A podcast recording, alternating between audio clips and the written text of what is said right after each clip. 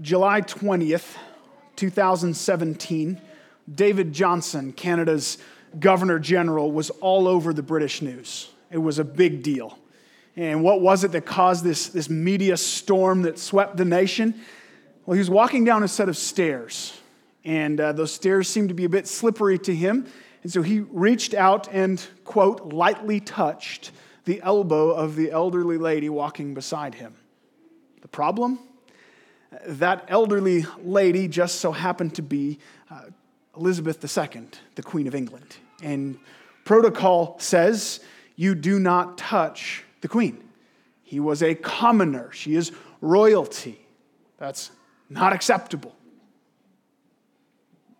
As North Americans in a democratic society, we're, we're not overly familiar with that kind of protocol. We're not accustomed to uh, meeting people who are considered above our position in life. And, and so um, that's odd for us. But if you were to go over to England and be fortunate enough to have an opportunity to meet the Queen, um, you would first be briefed on proper protocol. Here's what you can and cannot do. Here's how this is going to work. Um, you must arrive before the Queen and you may not leave until after she is gone.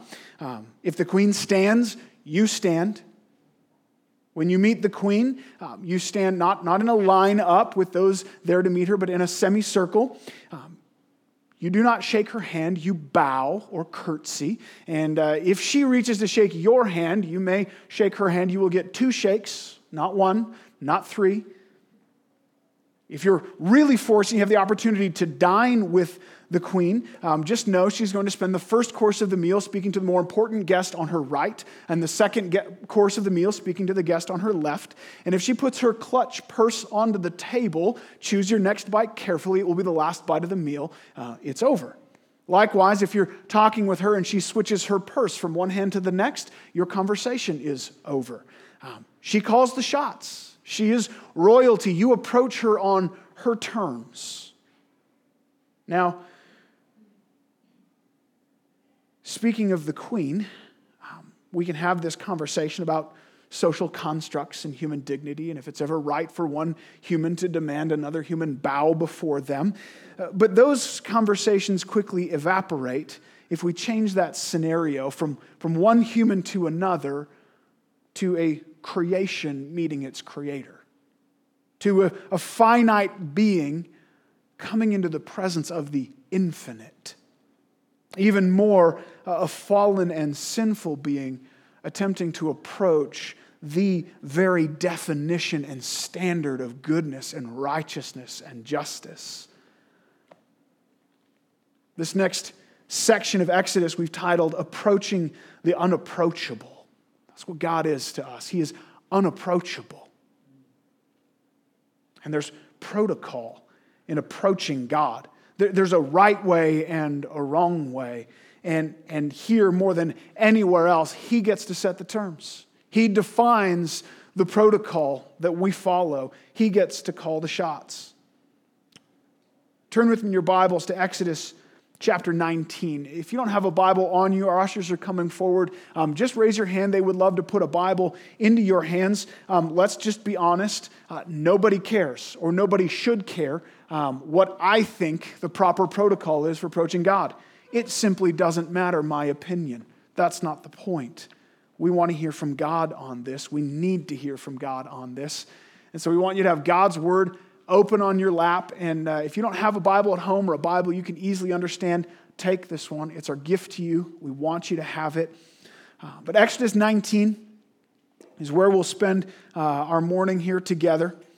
And it brings us at long last to Mount Sinai, the holy mountain where God meets with his people. It's here that God begins to lay out for them the first time uh, here is how you approach me. Here is the divine protocol. And it's terrifying. So we're going to move into uh, chapter 19, but maybe before we do, let's pray. Father, help us. We are unworthy to stand before you. You are unapproachable. You are infinite and we are finite. You are perfect and we are sullied with sin. God, use me this morning, humble me this morning that I might be um, a faithful vessel of your truth. God, that together we might tremble at your word. We might come humbly before this passage and be changed by it. God, that we would know you rightly, that we would approach you rightly. We pray in Jesus' name. Amen. Let's look first at verses 1 to 4 as the Lord relays the, the foundational principle you only approach the Lord by grace. Chapter 19, verse 1. On the third new moon, after the people of Israel had gone out to the land of Egypt, on that day they came into the wilderness of Sinai. They set out from Rephidim and came into the wilderness of Sinai, and they encamped in the wilderness. There Israel encamped before the mountain. And while Moses went up to God, the Lord called to him out of the mountain, saying, Thus you shall say to the house of Jacob, and tell the people of Israel, You yourselves have seen what I did to the Egyptians, and how I bore you on eagle's wings and brought you to myself. Let's just stop right there, right in the middle of this uh, amazing passage. Um, we can't miss this first principle it's grace. It's grace. It had been three months, the third new moon since Israel had left Egypt. They had been wandering in the wilderness. The Lord had miraculously provided for them bread and water and meat. He had rescued them out of the hands of the Amalekites. And now, finally, they've come to the foot of Mount Sinai and they've set up camp. This brings Moses full circle. If you remember, um, more than 40 years before this, uh, he was a shepherd in Midian. He had ran away from Egypt after killing the Egyptian slave driver. In fear, he ran to Midian and he was a shepherd there for 40 years. And it was as a shepherd that he had wandered by this very place, Mount Sinai, also called Mount Horeb. And as he passed by, he saw a bush that was on fire but was not consumed. And he was curious, so he walked up to the bush to examine it. And out from the bush, the Lord spoke to him, sent him back to Egypt as his messenger, as the rescuer for his people. In Exodus 3:12, the Lord said to Moses from the burning bush, "But I will be with you, and this will be a sign to you that I have sent you, when you have brought the people out of Egypt, you shall serve God or worship God on this mountain. You're coming back here, Moses. And here they are. Now, the exact location of Mount Sinai is a topic of great debate. Um, if we have that map, um, you'll see um, the, the typical, the uh, traditional location is down here in the bottom of Mount Sinai, the, the orange star.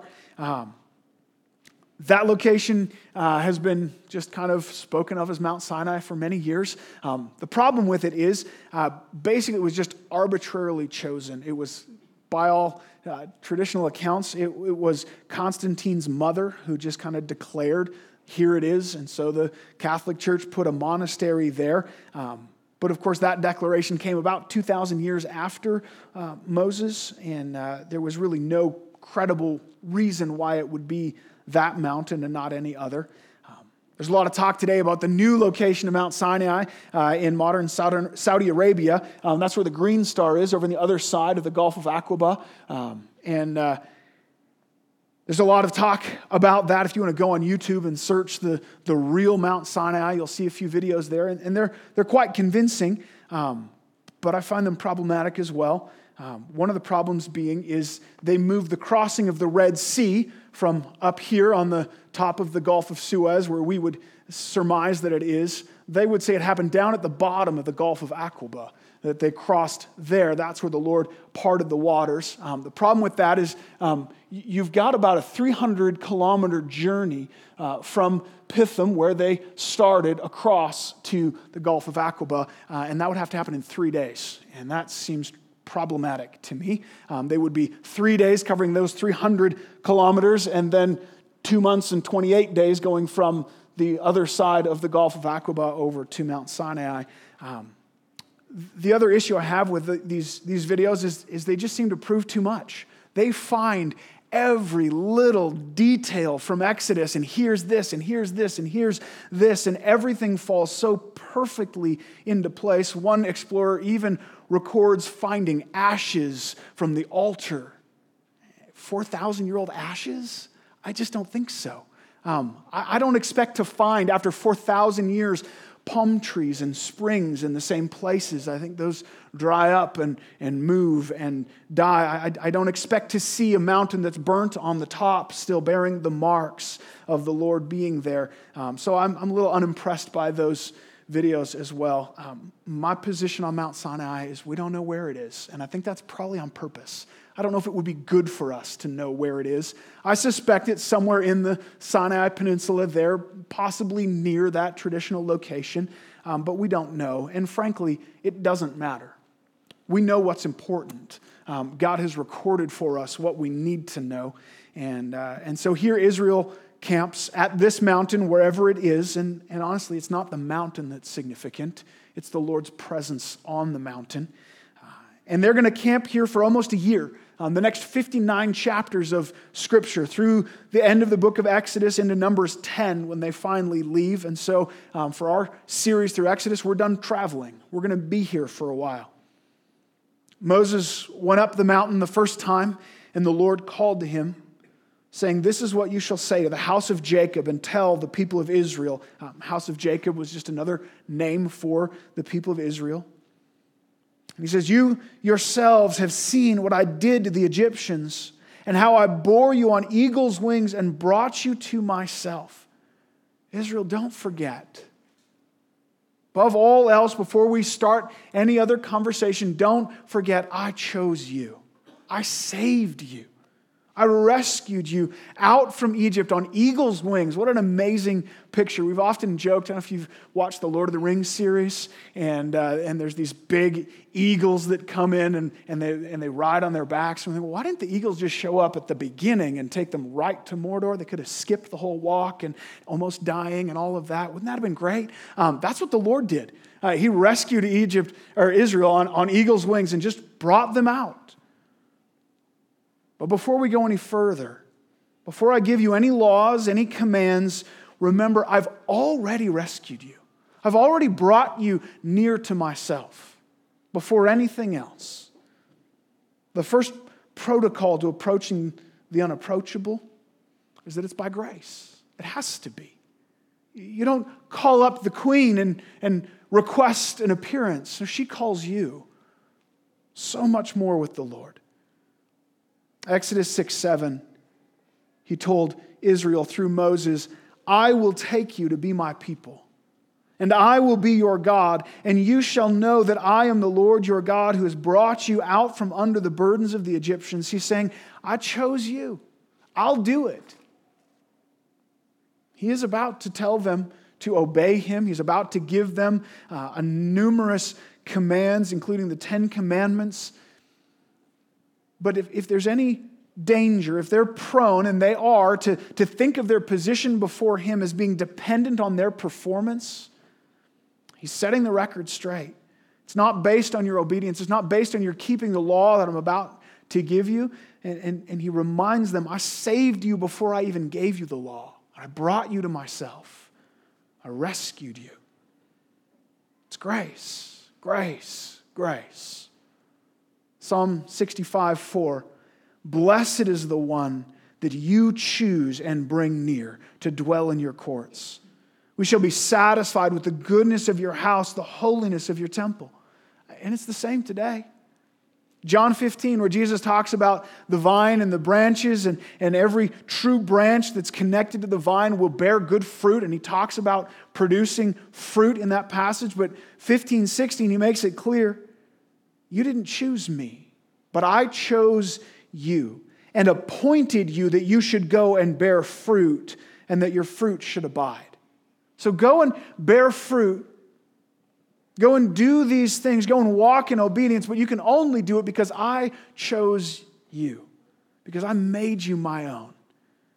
So, Ephesians 1, Paul, in this, in this great prayer that he prays, this, this song of worship, he says, Blessed be the God and Father of our Lord Jesus Christ, who has blessed us in Christ with every spiritual blessing in the heavenly places, even as he chose us in him before the foundation of the world, that we should be holy and blameless before him. So, how do you approach the unapproachable? By grace. You don't request an audience with him, he calls you. It's an invitation only. That ought to be simultaneously incredibly humbling and freeing. You did not find him and seek him. He, he chose you. He revealed himself to you. I know we look at it from our experience and we say, but I remember when I started to wonder and, and seek after him. I remembered that day, and the Bible tells us there's no one who seeks God. That happened in your heart because God was moving before that, because God awakened your heart to begin to see Him. It's by grace first. So rest in that. Puts us in this place of freedom and security and saying, He, he chose me. He saved me. And everything else from here on out, the commands to be obeyed, they flow out of this preemptive grace. They flow out of the fact that He's rescued me. But that's not the end of the protocol. There is more. He says, I saved you, I brought you near. It's by grace. Now come near this way. The pressure's off, but we still need to pay attention to how we come near. And he says we approach the Lord by grace, but then as we look at verses 5 to 8, we approach the Lord through obedience. So look at these verses with me. Uh, chapter 19, starting in verse 5. Now, therefore, if you will indeed obey my voice and keep my covenant, you shall be my treasured possession among all peoples, for all the earth is mine, and you shall be to me a kingdom of priests and a holy nation. These are the words that you shall speak to the people of Israel. And so Moses came and called the elders of the people, and he set before them all these words that the Lord had commanded him. And all the people answered and said, All that the Lord has spoken, we will do. God says, I chose you. I rescued you on eagle's wings. I've brought you out of Egypt from death to life. Now, therefore, because of that, you will obey me. Keep my covenant and my commandments, and you will be three things my treasured possession, a kingdom of priests, and a holy nation. So he calls them to himself, he makes them his people and then he says, This is how my people live. This is how you are to live as my people in obedience. There are two kinds of covenants, two kinds of contracts that were made uh, in the ancient Near East. Um, there were bilateral covenants and unilateral covenants, and, they and they function differently. They're made differently. Uh, a bilateral covenant happened when, when two people of equal power, typically two kings or two wealthy uh, landowners um, of equal status, would come to a, a mutually beneficial agreement. We will live at peace with one another. You will supply grain to me, and I'll supply lumber to you, and we'll have this agreement the other kind is a, a unilateral covenant. It's called a suzerain vassal covenant. Suzerain meant ruler to, to vassal, to a, a subject. Um, this would happen, it was a, it was a one way covenant. When a king would take over another nation and he would decimate their army and break down the walls of their cities, and, and their life was in his hand, then he would make a covenant with them and say, You will pay me this amount of tribute every year. You will supply this amount of grain to my army. This is how it's going to be. That's the kind of covenant the Lord makes. It's not a back and forth covenant. The Lord doesn't need us to scratch his back. He says, This is what's going to happen. I am the sovereign Lord. I rescued you out of slavery. Now you will live this way. Down in verse 8, uh, Moses relays this message to the people. and they haven't even heard the demands yet. I know the, the grammar there's a little confusing. They say, All that the Lord has spoken, we will do. Um, and some say this is referring back to the Abrahamic covenant, but, but the Abrahamic covenant has nothing to do. There's nothing to obey. It's just God promising, This is what I'm going to do. Uh, I think they're looking forward. They're saying, Whatever God is going to say, we'll do it. Whatever the demands, we're in. Now, if you've read ahead, you know they have some difficulty keeping that promise, um, to put it mildly. But at least here, the heart is right, the intent is there. And the Lord says, if you will keep them, to the extent that you walk in these ways, you will be my treasured possession. Think about that. What's your treasured possession? What do you own that gives you great joy, that you, that you meticulously care for, that you keep perfectly safe and secure, that you bring out maybe on, on special occasions, and yet you, you love to display it, to show it off. God says, as you obey me, you'll be my treasured possession. And then you'll be a kingdom of priests. This, this is an amazing statement. Um, now, the, the Levite priesthood, as we know it uh, later on, has not been developed yet, um, but they know what a priest is that's all around them.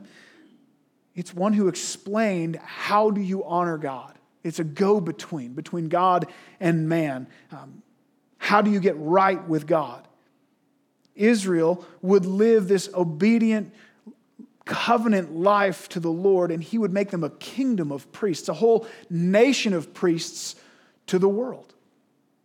This is their missionary mandate. This is, this is the, the Israelite Great Commission right here.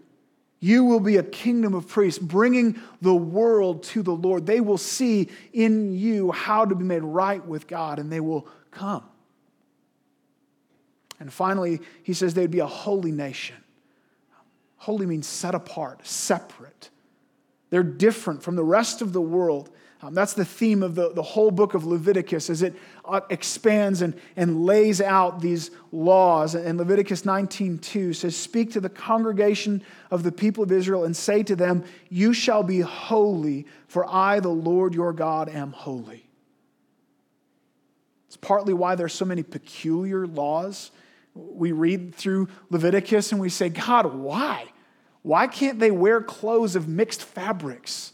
Why can't they grow fields with two different kinds of, of crop in them? Why can they only eat certain foods? That's weird, God. That's exactly the point. They were given peculiar laws to make them a peculiar people, a people like none other. And so when, when other nations around would say, Why do you do that? Because we're different, because we belong to God, and that's what He said to do. Um, so there's no, there's no secret health benefits that we need to uncrack in Leviticus. Uh, it's a matter of making them a strange people, unmistakably belonging to God. So, yes, they were to approach the Lord by grace, but they were also to come through obedience. That's how they would live out what it meant to be the people of God. That's how they would fulfill his purpose in them and, and be what he had rescued them to be. Obedience matters. This hasn't changed. A lot changed from the old covenant to the new covenant that we live in today. Um, God no longer works through an ethnic people in the way that he did. Rather, we who are gathered by grace in Christ Jesus, Christians from all kinds of different backgrounds, different ethnicities. Um, we are the new people of God. Listen to what Peter writes um, to this mix of believers scattered throughout Asia Minor. He says in 1 Peter 2 9, but you are a chosen race, a royal priesthood, a holy nation, a people for his own possession. Sound familiar? He says, You're the new Israel. You're it that you may proclaim the excellencies of him who called you out of darkness into his marvelous light. Once you were not a people, but now you are God's people. Once you had not received mercy, but now you have received mercy. Church, we're the people of God. We are to be his treasured possession in this age, his kingdom of priests, his holy nation, set apart, different. Do you live like it? Now, we're not different as we obey old covenant commands. We're not different by the kinds of crops we grow or the kind of clothes we wear, but because of the holiness in us, because of his sanctifying work, because of the things that we say and the way that we live. Are you living out what God has saved you to be? How do you approach the Lord? How do you come near to God? Yes, by grace, but that doesn't negate obedience. We still come through the path of obedience. Psalm 24 Who shall ascend the hill of the Lord? Who shall stand in his holy place? He who has clean hands and a pure heart, who does not lift up his soul to what is false, who does not swear deceitfully. Uh, Hebrews 12 14, we looked at just last week. Strive for peace with everyone and for holiness, without which no one will see the Lord. We're saved by grace, but our salvation finds its completion through God working obedience in us. Don't think personal holiness, don't think obedience is a small thing. Don't let, don't let grace um, ruin your understanding of obedience. It's a big deal. We're commanded to it. This God who has saved us, who's rescued us, said, Now, now live this way, work for it, root out the sin in your life, find it, be, be violent against it. Obedience matters. We approach God through obedience, and, and there, there is no other way. Thirdly, we approach God by grace through obedience with fear. This is sorely lacking, I think, in our understanding of God today. Um, we have gotten very comfortable with God in a way that I think maybe we should not be. Let me read verse, uh, verses 8 through 18. All the people answered together and said, All that the Lord has spoken, we will do. And Moses reported the words of the people to the Lord. And the Lord said to Moses, Behold, I am coming to you in a thick cloud, that the people may hear when I speak with you and may believe you forever.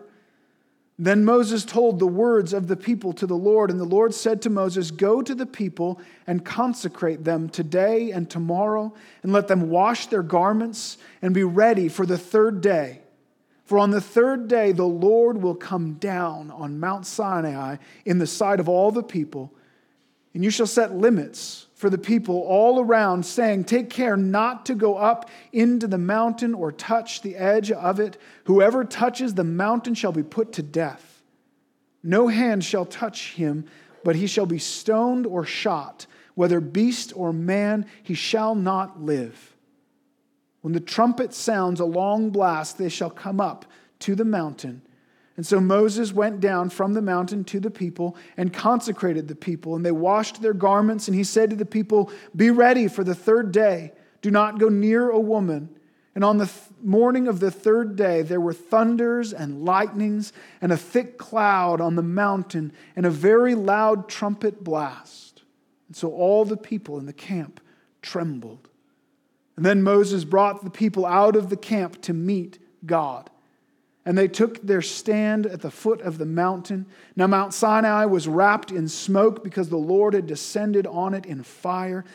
The smoke of it went up like the smoke of a kiln, and the whole mountain trembled greatly.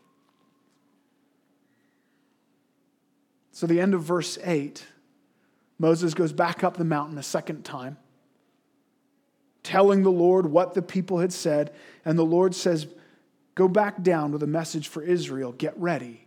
I'm coming. I'm coming down. Picture this moment. Put, put yourself in the shoes of an Israelite. You've seen God work these mighty wonders. You've seen the river turn to blood. You've seen the flies, the boils, the darkness, the hail and fire that fell from the sky. You watched the Red Sea part and come crashing down again, killing thousands. And now Moses said, He's coming. You're going to meet this God. If that doesn't scare you, you're crazy. This is terrifying. And they have three days to consecrate themselves, to make themselves ready. And this would include washing their clothes. Most likely, bathing is assumed in there. They're not to engage in sexual activity, even with a spouse, not because it was wrong, but because this was to be a somber time of preparation. And even then, they were to set boundaries around the mountain, saying, Don't go any further. Don't, don't touch the mountain. If anyone goes up and touches the mountain, they will be killed. If anyone lacks respect, if anyone lacks a proper fear of the Lord, they are to be shot with a bow or stoned. And with those preparations in place, they wait. Three days, somber, quiet, nervous. On the morning of the third day, there's a thick cloud covering the mountain. There's thunder and lightning. I like that, that they translate that in the plural. There's thunders and lightnings happening. And then finally, what they had been waiting for the trumpet blast.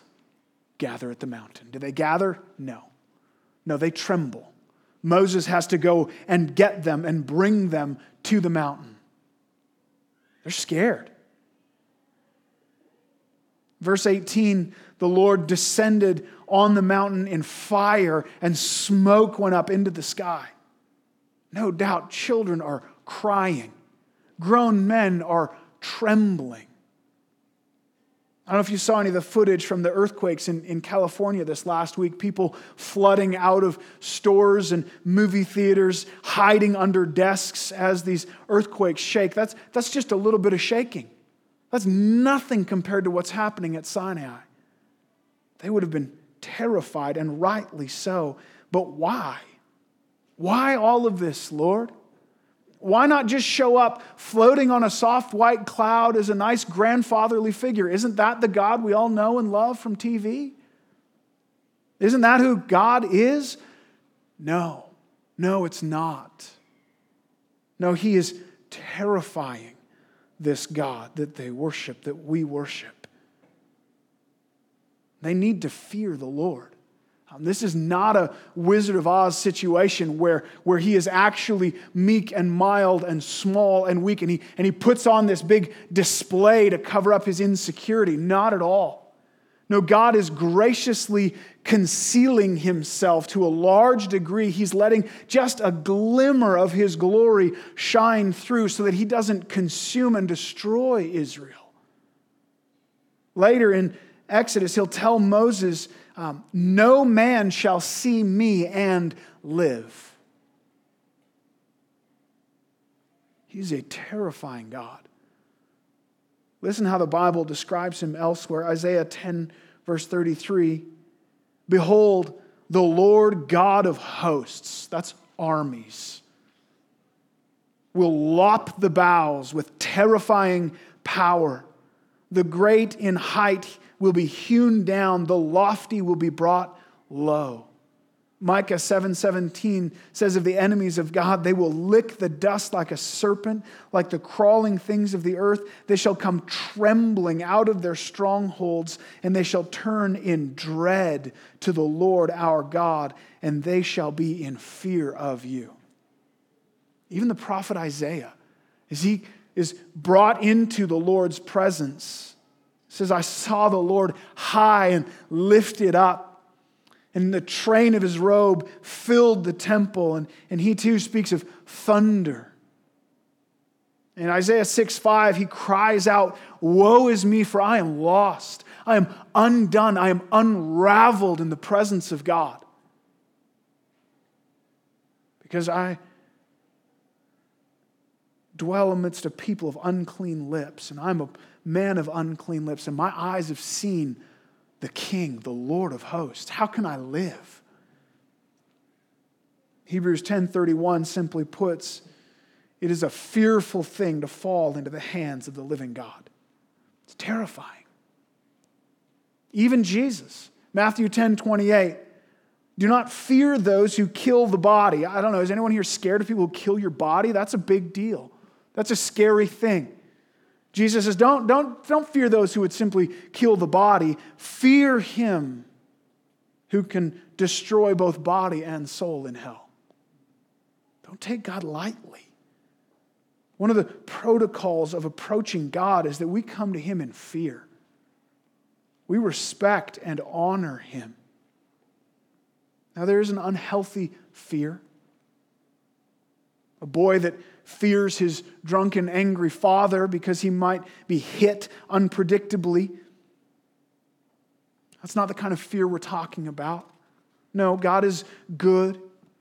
And actually, it is His goodness in part that causes us to fear, or should cause us to fear, because He is ferociously good and just, and, and we're corrupt. So we're right to fear God and avoid evil. We're right to say, no, I will not run after that wickedness because God scares me. It's a fearful thing to fall into His judgment.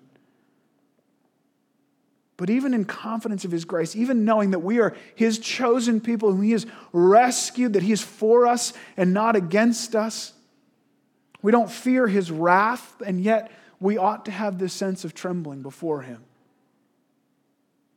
We ought to wonder and marvel at the magnitude of this God. Don't miss the opening of the Lord's Prayer. Even Jesus says, Our Father who art in heaven, hallowed be your name. Feared, revered, honored be your name. Do we fear God rightly? Do we have a sense of the magnitude and the awesomeness of his power? That's the God that we stand before when we pray at dinner or in the morning. Do we fear the Lord? The fear of the Lord is the beginning of wisdom. Because everything else falls into proper perspective when we fear God rightly. When we tremble before Him as we should. And that brings us to the fourth protocol here in this passage. We approach God by grace through obedience with fear and only in a mediator. We read verses 19 to 25. As the sound of the trumpet grew louder and louder, Moses spoke, and God answered him in thunder. And the Lord came down on Mount Sinai on the, the top of the mountain, and the Lord called Moses to the top of the mountain, and Moses went up.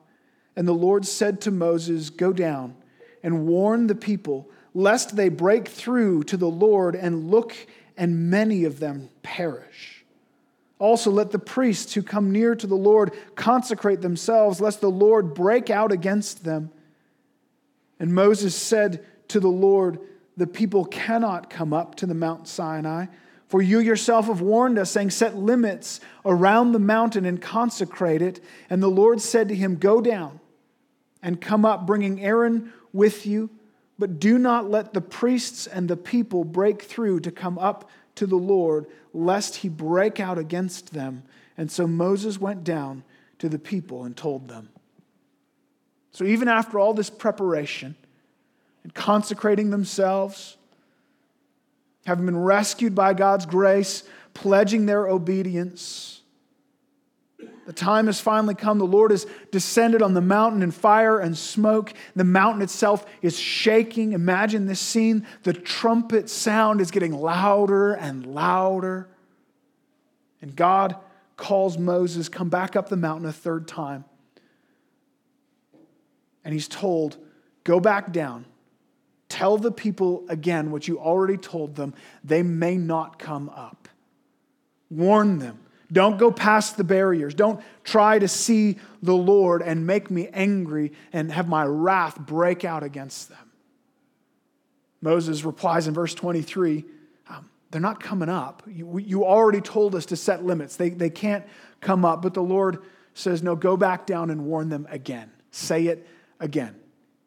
He's seen their continual unfaithfulness, He knows the pride in their hearts. You can bring up Aaron, your right hand man, the, the representative of the priests, but do not let the priests or the people come up, or many will die.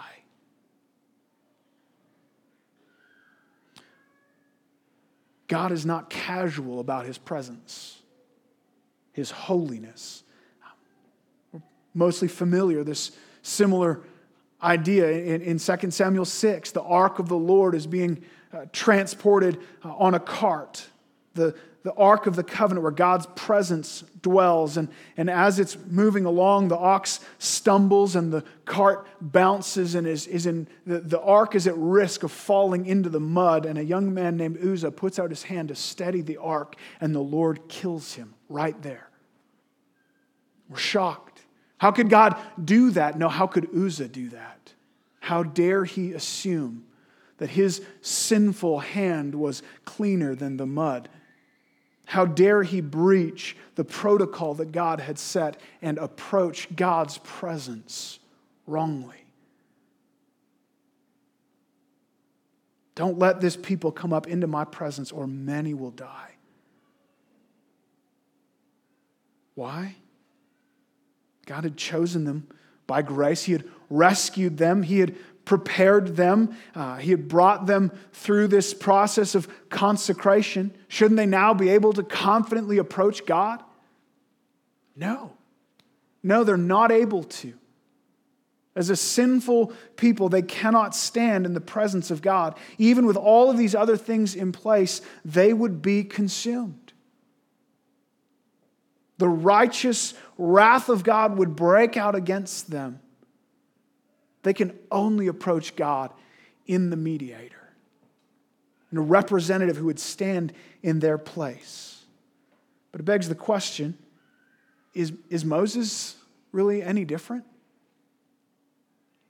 And in some ways, he is significant. His, his unmatched humility, his obedience to the Lord, his relationship with the Lord, all those are significant. But, but at bottom, no. No, Moses isn't really any different. He's a descendant of the line of Adam, that is to say, human.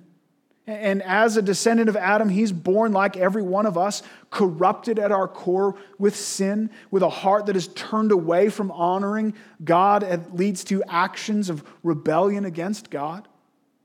Moses, like every one of us, is, is completely unable to stand before God. But Moses, by God's grace, was chosen given this privilege to be this living metaphor, a sign, a foreshadowing of something greater, of someone greater, a mediator who would come, who would open the way to God. Yes, fully human, and yet shockingly not born of Adam, born of a virgin, with God Himself as his father. In fact, it was God Himself descending into human flesh, coming as the perfect mediator, the perfect representative, the perfect go between from between God and man, both God and man Himself. Yes, completely human, but also completely holy, without sin able to stand in the presence of God. More than that, by his death on the cross, he would pay the penalty for our sin, would consecrate us and cleanse us, much more than bathing or washing of clothes could ever do, but to make us holy so that in him we might stand in the presence of this God as well. And not just on Mount Sinai, not just on the, the earthly representation of his presence, but on a much greater mountain the true and heavenly presence of God. The book of Hebrews unpacks this beautifully. Turn with me to Hebrews chapter 12. Um, just stick with me there for a little bit. We're, uh, we're going to stay there uh, and come back to it a few times, so don't close it. Um,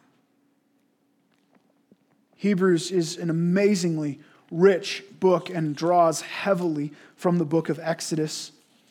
But Hebrews 12 the author unpacks these things uh, starting in verse 18. I'll give you a minute to flip there, um, come to the end of the books of Paul, um, before the books of the general epistles, and you'll find Hebrews in the middle.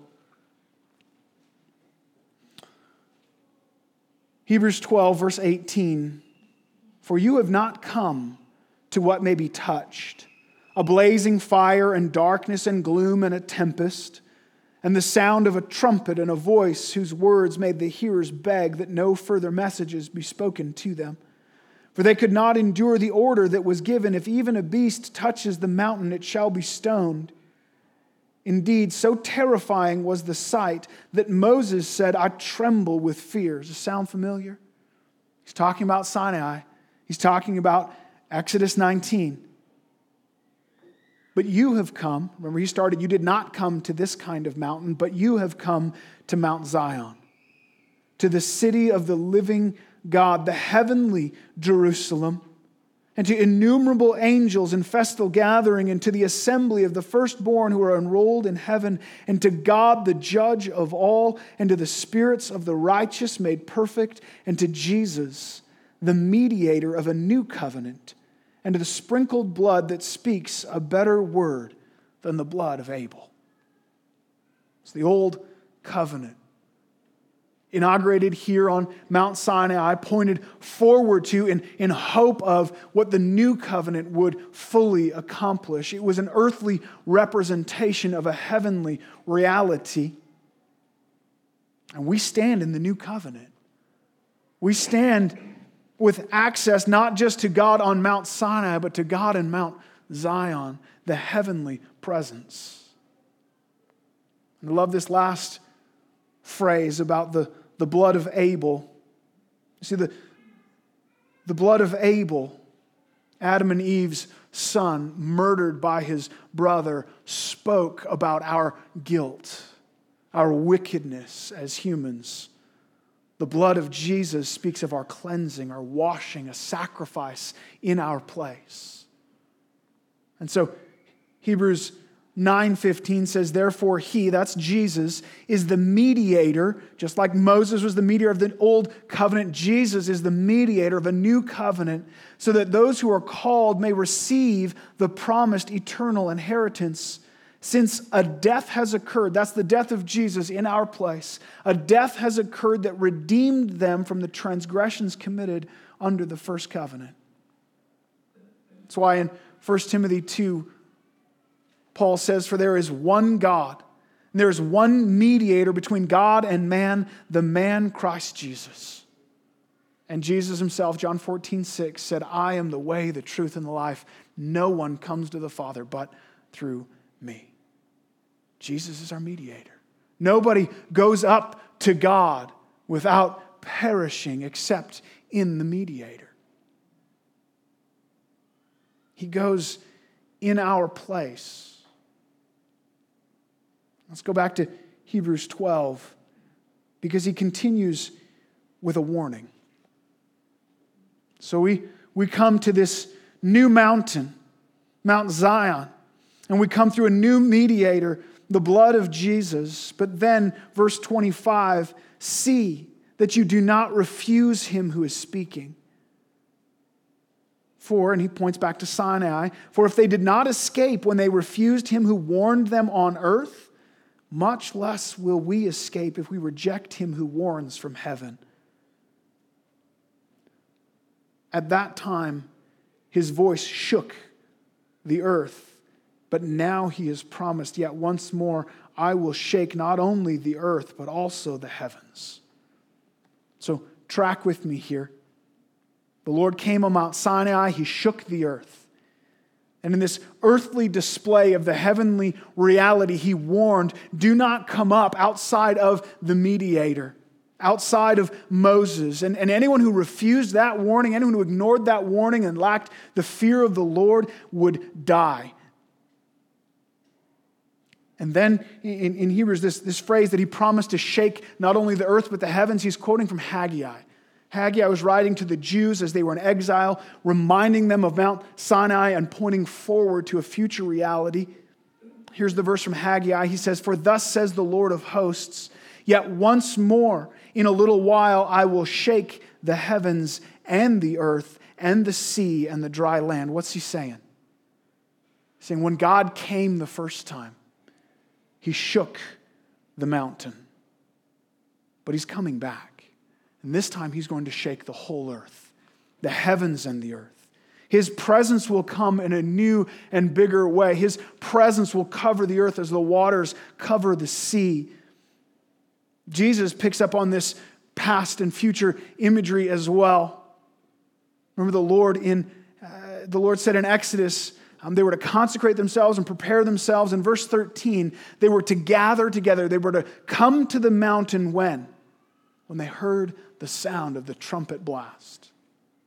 What do you think Jesus is thinking of in Matthew 24 when he says, Immediately after the tribulation of those days, the sun will be darkened, the moon will not give its light, the stars will fall from the heaven, the powers of the heavens will be shaken. Then will appear in heaven the sign of the Son of Man, and then the tribes of the earth will mourn, and they will see the Son of Man coming on the clouds of heaven with the power and great glory, and he will send out his angels with a loud trumpet call, and they will gather his elect from the four winds, from one end of heaven to the other. This is it. It's the second coming. And notice when Jesus returns, he fulfills all of the imagery of the coming of Yahweh. That's not insignificant. He's no lesser angel, no lesser messenger. He is the Lord, all caps. Exodus, Haggai, Hebrews speak of Yahweh's return, and Jesus fulfills it. And after darkness and shaking with a loud trumpet, he will gather his people and he will bring them into the eternal, final promised land. It all ties together. Let's go back one last time to Hebrews 12. Hear this warning again. If no one who ignored the first mediator when the mountain shook escaped the penalty of death, do you think anyone who ignores the true mediator will escape death when the Lord comes again, when he shakes the whole earth? He's coming back. Remember from Matthew, all the tribes of the earth, those who are not his holy nation, those who are not his treasure possession, they will mourn. There will be weeping and fear for those who are not his people. Will you be ready for that coming? Will you be able to approach the Lord by grace, through obedience, with fear, and most importantly, in the mediator, by faith in Jesus. If you go running up to the queen and attempt to give her a high five, you will be escorted out, to put it very gently. If you try to come running up to the Lord, making light of his holiness, forgetting your sinfulness, demanding your way, and ignoring his protocol, you will find his wrath. Now, God sets these terms for how we approach him. We come to him by grace, through obedience, with fear in the mediator. If you try to backdoor God, if you try to ignore that warning, you will be destroyed. But if you will hear him, if you'll follow this protocol, you will be his treasured possession, his kingdom of priests, his holy nation. So I invite the worship team to come back up. Let's take a few moments this morning um, before we approach the Lord in communion to just consider again these things. Take some time to, to recognize his grace, to examine your own obedience, to remember a proper fear of the Lord, to place our hope again in that perfect mediator. Those four things will be on the screen behind me just to give you something to think about. Spend some time in prayer, thinking through these things, talking about them with God. Ask the Lord, reveal to me where am I lacking? Where do I need to be refocused, God? Let me give this warning also. If you're not in the mediator, if you've not trusted in, in Jesus, turning from your sin, hoping in Him and His cleansing, hoping in Him to stand before you in your place before God, then this practice of communion is not, it's not for you. It's not safe for you. It would be a dangerous breach of protocol. And yet, no one need stay there. No one need remain outside of this grace. He welcomes, Come to me. Everyone who calls in the name of the Lord will be saved. So we're going to take some just quiet time to focus, to think about these things. Um, after a few minutes, we'll, the worship team will begin to play, and, and we can stand and join in worship. And as we worship, the elements will be handed out. Hang on to them, and we'll partake in a few moments. But I just encourage you, spend a few minutes considering these things.